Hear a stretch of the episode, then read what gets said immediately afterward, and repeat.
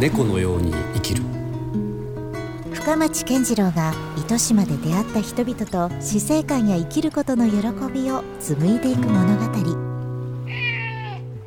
なんかねお酒って、うん。あの例えばこう商品説明とか、まあ、表表示義務のもものとかを、うん見たら分かるのは分かるんですけど、はい。結局飲まないと分かんないものじゃないですか、うん。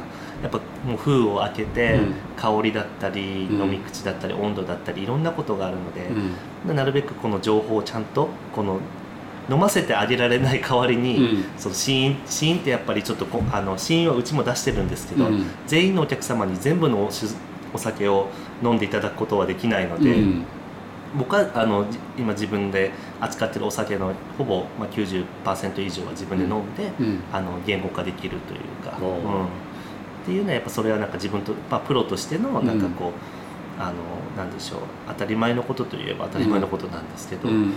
うん。をしてるっていう感じですかね。それはやはりその対象となる相手もいてこそ言語化っていうのは成立するものなんですか？さっきのほら情報って話あったじゃないですか。ね。この先はこういうふうな成分が入ってるとか、はいはいはい。辛いとか甘いとかっていう話は相手がどんな人か分かってなくても相手がどんな気持ちになりたいかとか分かってなくても一応一方的に伝えれる情報なんだけれども。あそうですね。たやっぱりこう例えば買われるお客様ってうん。自分のために買うのか、おそのプレギフトのために買うのかによってやっぱり違うので、うん。なかなかこうね僕をかあのまあギフトの場合とかはもうね、もうわからないので、まあそのさらにその そうそうそう。向こうの方ですからね、うん。なので、まあ、もう少しこうたあのターゲットを広げて、うん。あのなんかこう進めれるものはあのもう少もう少しこうなんていうんなんでしょう。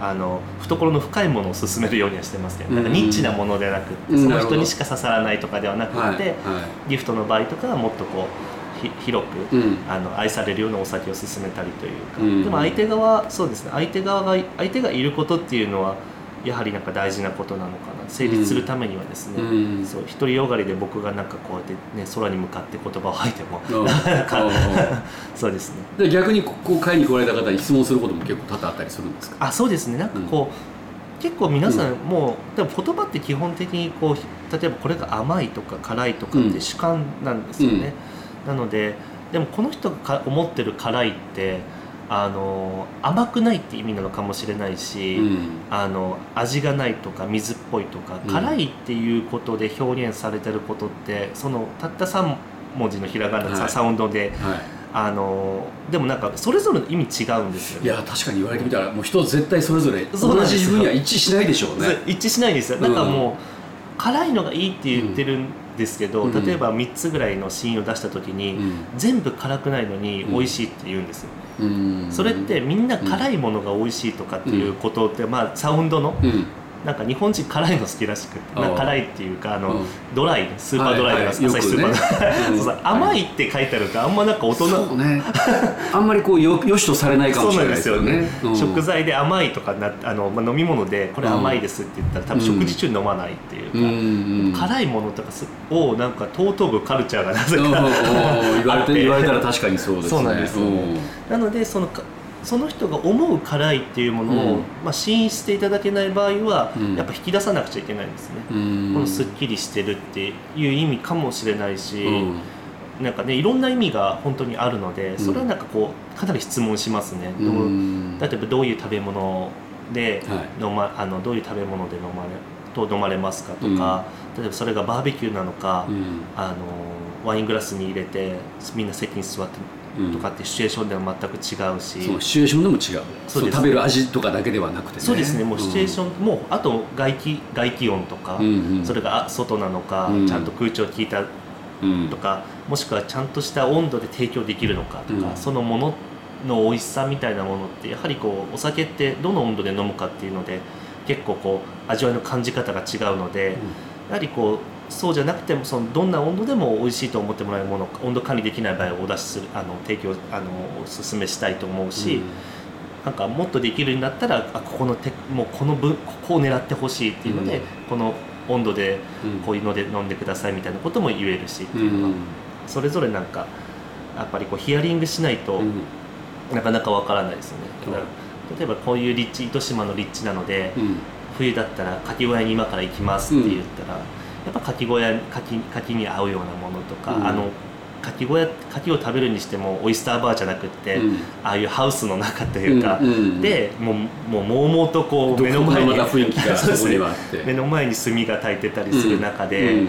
もうグラスもあったかくなるし、うん。もうそういう中で雑に飲むというか例えばそういう人に急にコルクが刺さった白ワインを渡しても、だもうまたもうコルク抜かなくちゃいけないとかそうかきかき小屋になかったらどうするんだみたいな、うん。そういうところもちゃんと聞かないと、おー。あのそこまで一応あれですか？そうですねやっぱそれが全スクリューじゃないと、もう手軽さもないし、まあ確かにうん。でわかき小屋だったらワイングラスなんてない,、ないじゃないですか、はい。多分コップで飲まされますよね、じゃあそういう時にコップで飲んで美味しくてみたいなのは考えたり、ほそう。いろいろしますね。うなかなかなコーディネートですねいやいやそうですね。やっぱそこまでしてじゃないとそこになんか付加価値というか自分がお金をいただいてる付加価値ってあると思うんです。だからて、うん。やっぱ付加価値っていうか多分この利益っていう、まあ、いろいろんな言い方があると思うんですけど、それってなんかこうなんだろうなこう手間賃じゃないと思うんですよね、うん。やっぱりこう、うん。な自分関わって、うん。そのっていうところでのなんかお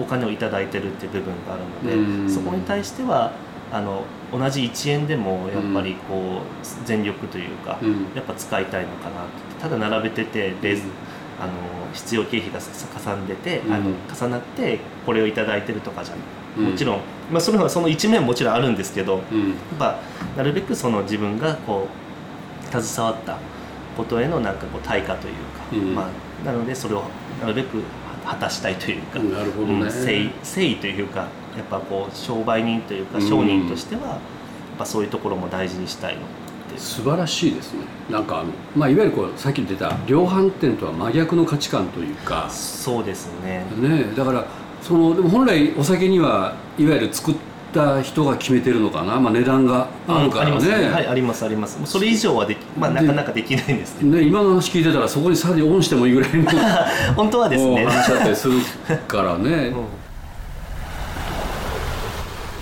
うん。猫のように生きる